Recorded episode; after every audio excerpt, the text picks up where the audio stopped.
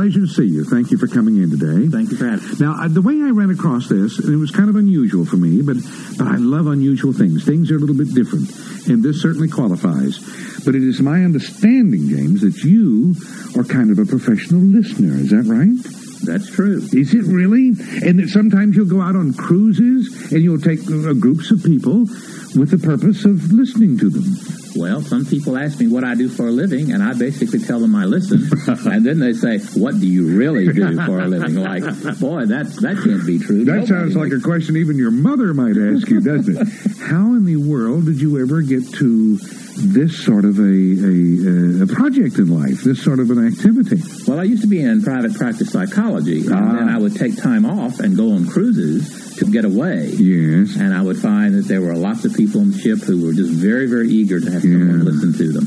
You know, I get the impression sometimes that very often when people seek out counseling of some sort, I bet that many of them really don't need counseling so much as they do to have someone just listen to them. Well, that was one of the most things that I noticed in private practice. There were people who had to create problems in order to be noticed. To, I see. And to, to make contact with someone. Well, it's just like right now, a lot of people have to create difficulties in order to be heard. They have to create a problem before someone will say, hey, this is important enough to stop and listen. That's right.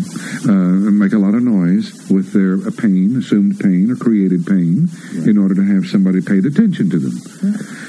Well, when you put a group like this together, Well, let me go back. I work for the cruise line. And Oh, I I'm- see. I'm just one of the choices they have along the entertainment schedule. That's pretty right smart of them, with really. bingo and uh, movies or laying in the sun or Yes. gambling. Yes. Or they can go to enrichment learning, which is uh, I'm which is your thing, okay? If I were on a cruise, though, let's let's back up and do it this way. And I saw the big list of activities, and I've only been on one cruise in my life, and it was an eye opener because I had no idea there'd be so many things to do and eat.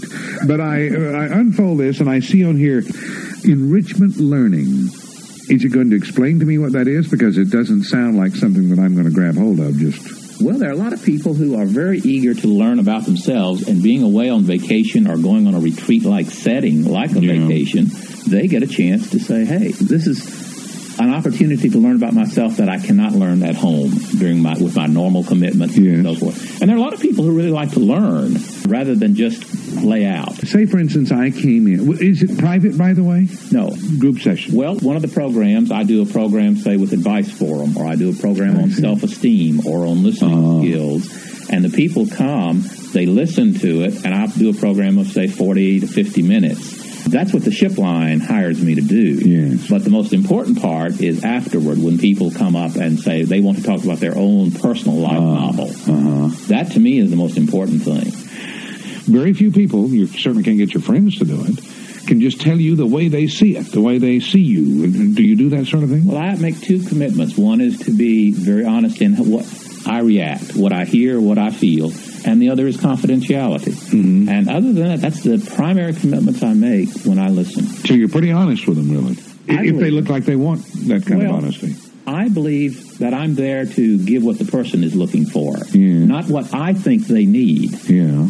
That's where it's different than traditional Yeah. therapy because most counseling and therapy is oriented toward me deciding what you, Doug Johnson, need. Okay. Where I might be ill, why I might be short, where I might be uh, coming up a little bit short of the goal. And you generally have to have a problem in order to get my attention. Okay, gotcha.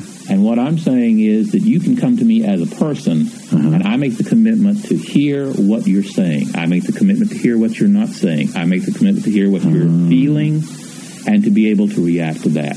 There is no goal. There is no closure in the sense that we must solve a problem. I No? have a program called Friendship, which is a land portion of the same thing. We operate a, a house in Galveston called Friendship House. My goodness. Right. And the purpose of Friendship House is a place where people can check out or step aside from their normal roles and commitments and spend time with someone who's committed to hearing them, Ah, not necessarily curing them, but No. listening to them. but to really listen. All right. See, Well, I, see, I believe it, it's very much not what we do for someone. It's encouraging them to develop the will and Yeah. the ability and the strength to do it for themselves. which can easily come from talking it out. Very it? much so. To, Ideally, it would be a loved one, a wife or a husband or someone who would listen to you, uh, no holds barred, and make no judgments on what you say. That would be the ideal situation, but most of us don't have that. Is that? Well, and even if we do, we sometimes make the assumption that if I'm ready to talk, you're always ready to listen, yeah, okay. or you're always oh. able to listen. Yeah. I mean, you may have so many issues on your own agenda that sometimes we put a real unrealistic expectation on people saying, I'm ready to talk, you should be ready to listen. Maybe we all need to be- ready to listen more often. Do you think? Is that? Well, it's hard work. Listening Yeah. is hard work. Most of us like to talk, and that's where we get our rewards Oh, in yeah. interacting with people. Very few of us get rewards by listening to people. If we were to cultivate those skills better, though, as you have, we'd probably do better with our children, with our spouses, if we'd listen more. Well, if you go along the assumption that everyone's favorite topic of conversation is themselves, Yeah.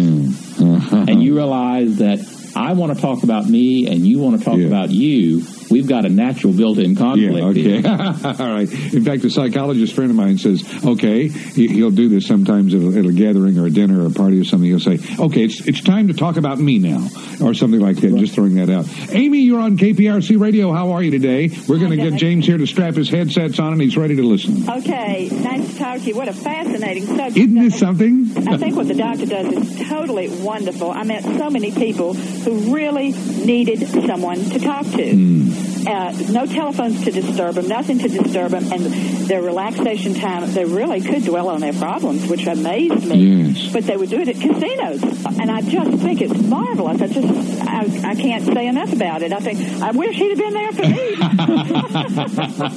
I always enjoy you. Thank you. Bye-bye. Thank you, Amy. Good to hear from you today. Being on the cruise line, I would assume that there's no charge for at least the group sessions, would there be? That is true. In other words, it, it's just like you go and get your movies free. You get, Yeah. It's all part of entertainment. Yeah. And learning about self is projected and presented as a part of entertainment. Okay. In other words, most people think of it as being very serious. It's like the caller indicated, people want to talk about their problems, but what I find when I listen is people want to talk about themselves, Yeah. but they have to oftentimes create a problem in order to get the attention of someone. Yes. So give me an idea now of the, and you've already named two or three of them, but, but recap them again for me, if you will. The topics, the areas that you will be conducting, I guess, right term to use, on, on, on say, this next cruise coming up. Well, the most frequent one is in areas of self-esteem and defining ourselves. Uh, so then you would present, say, an hour. Would that be about right? 40, 50 minutes. And this would be open to anybody on board ship who wanted to come in during that hour, and you had specified on the daily program, like they have on the Right. cruises, that from 10.30 until 11.30 this morning, we're going to talk about self-esteem.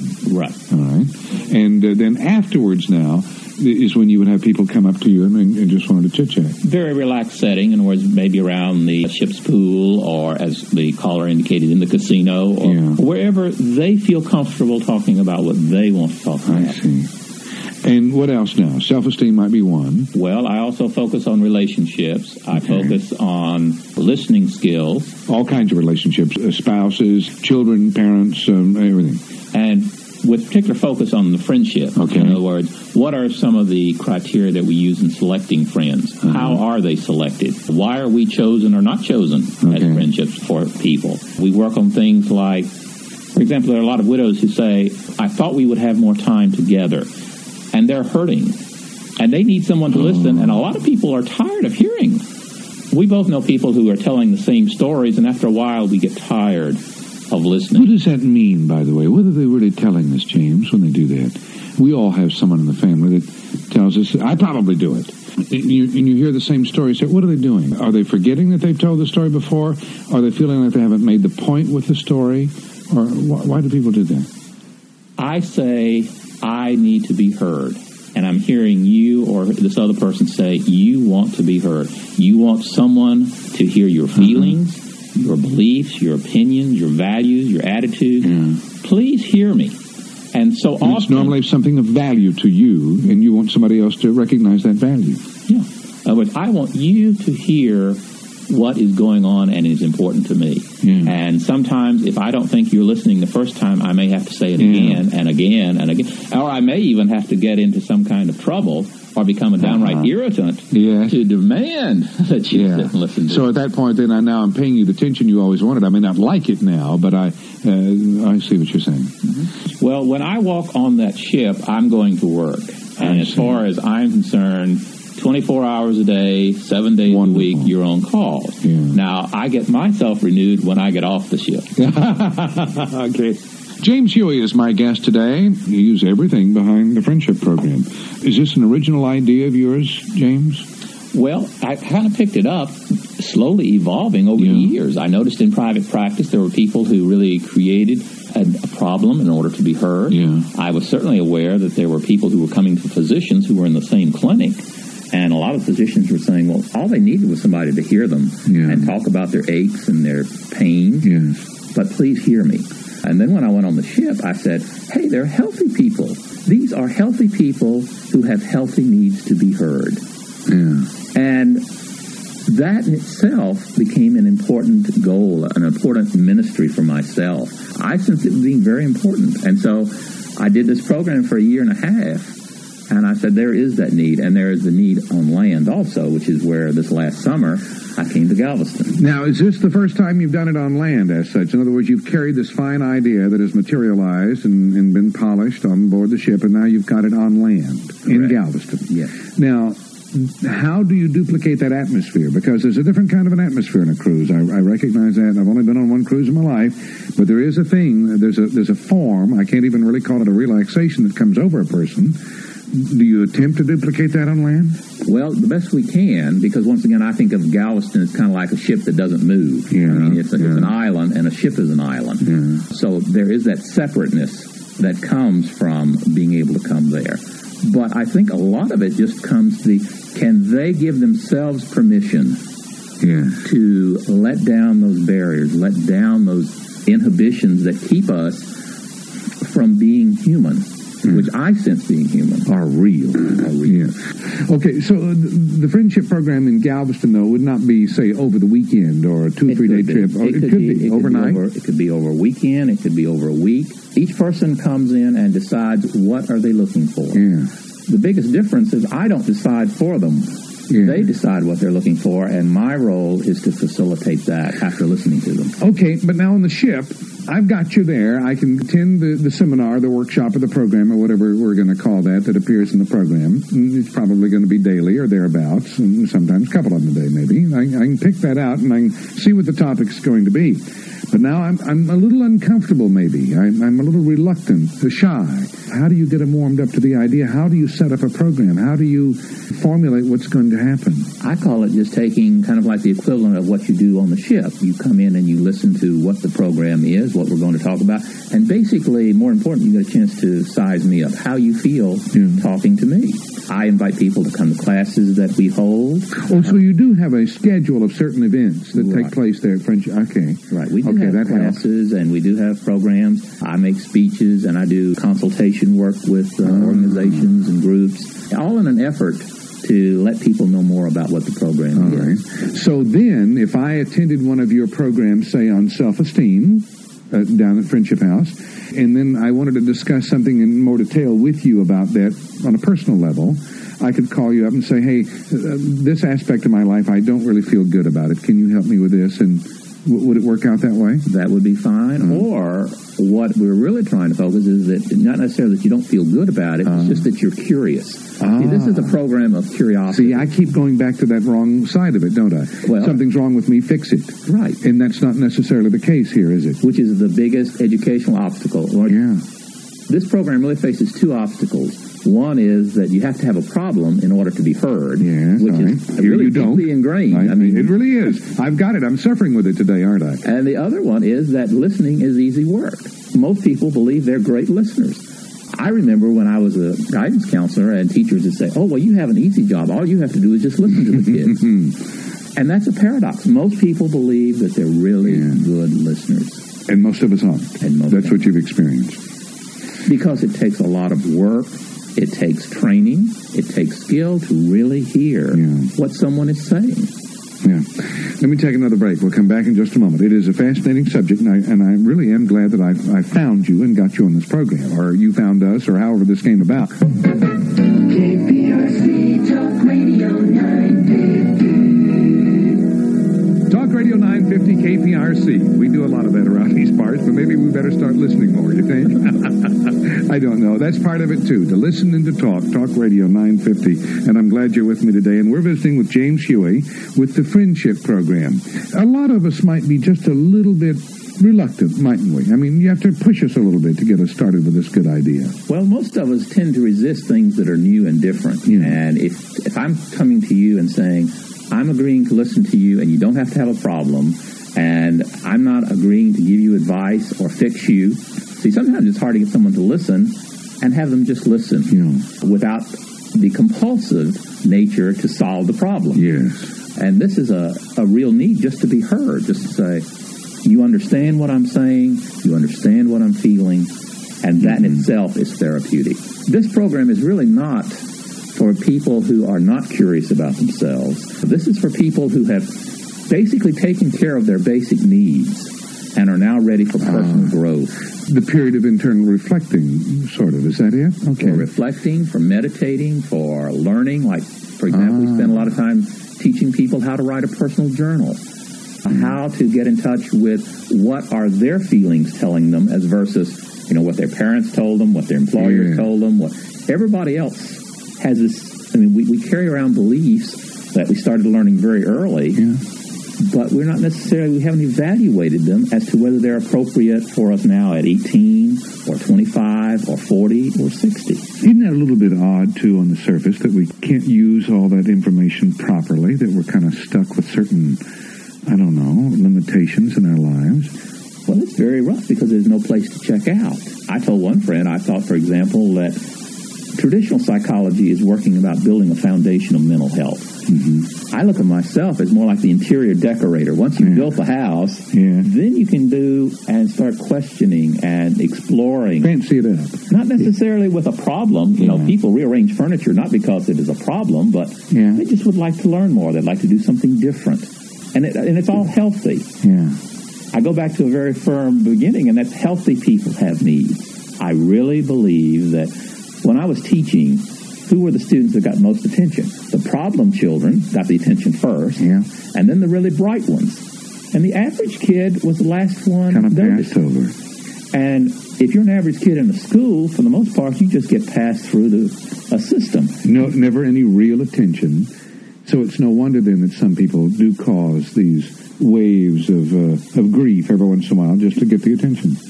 And I'm saying I believe there is a need for a healthy, average person to hear themselves and to be heard by another human being. I want to find out from you when we get back. uh, I'm going to take a break here about some feedback, and I bet you get a lot of it from someone who has gone through this with you, this, this eye-opening experience, and, and how it might have changed their lives, or, or how they look at things maybe in a different way. We'll find out about that in just a moment. Let me take this break first of all. KPRC Talk Radio 950. Talk Radio 950 KPRC, and today we're talking about the Friendship Program. James Huey is my guest, and he idea, has formulated it, has improved upon it, and it has evolved to what it is today. Now, I, a while ago, before we took our break, we were talking about feedback. And whenever a program is in any way successful, particularly if it touches a life uh, in an important way, people are going to come back and tell you something about it. It's like going back to your first grade teacher. What have you heard?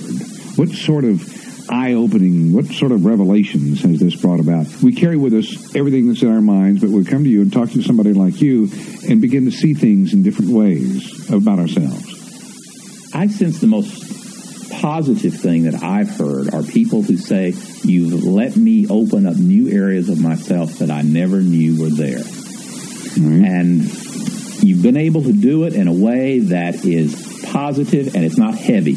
We don't just talk about heavy, deep issues like traditional psychology. I find that I have fun talking about myself. I have fun exploring and probing and learning about things. And people will say, when I came into this, I had the expectation that I was going to find out negative things about myself. I was afraid to probe myself because I expected the negative. Back to that programming Right. again, isn't it? Yeah. Uh, Tell me what's wrong with me. That's right. Mm. And most people who go into personal growth classes or issues said that's what they expect. And they come out so surprised that most of what they find is much more positive. Yeah. And they tend to feel better about themselves. They come out once they've been heard, they say, I've been heard, I've been understood. I've had another human being make a commitment to hear what in the world is going on inside of me. And like I had one man who said he was 50 years old and he had never heard anyone. No one had mm. ever taken the time in 50 years to hear what he felt and what he believed and what he valued. To me, that's a wonderful gift. But ideally, again, wouldn't it be husband and wife could do this for each other? Or Okay. two friends? Well, that's assuming that we would get something perfect out of imperfect relationships. In other words, people are imperfect. Yeah, So there's no way you can get a perfect relationship from imperfect people. yeah. And that goes back to the perfectionistic model too. Like, if you're my friend, then you've got to be my social friend, my Yeah. business friend, my emotional friend, my financial friend. And I don't want you to think anything's wrong with me. Right. Yes, okay. I certainly so don't wanna got the you. guard up. I don't wanna lose you. Right. Do you find, or have you found, that the people who have that have gone through some aspect of this program become better listeners themselves? Very much. Particularly to what they themselves are feeling. Ah, good point. See, one of the real cornerstones of the program is to develop the ability to hear yourself. I hadn't thought about that. Yes. It's almost impossible, I have found, to get across to someone the great joy of traveling that way, going by a cruise, because most of us who haven't done it think of it as a very dull experience, and it wasn't until I took one myself that I realized just how wonderful it is. Well, I can see how also it would be twice as rewarding with you on board, James. Thank and you. I, Thank and I want to thank you for coming in. James Huey has been my guest. Thank you for having me.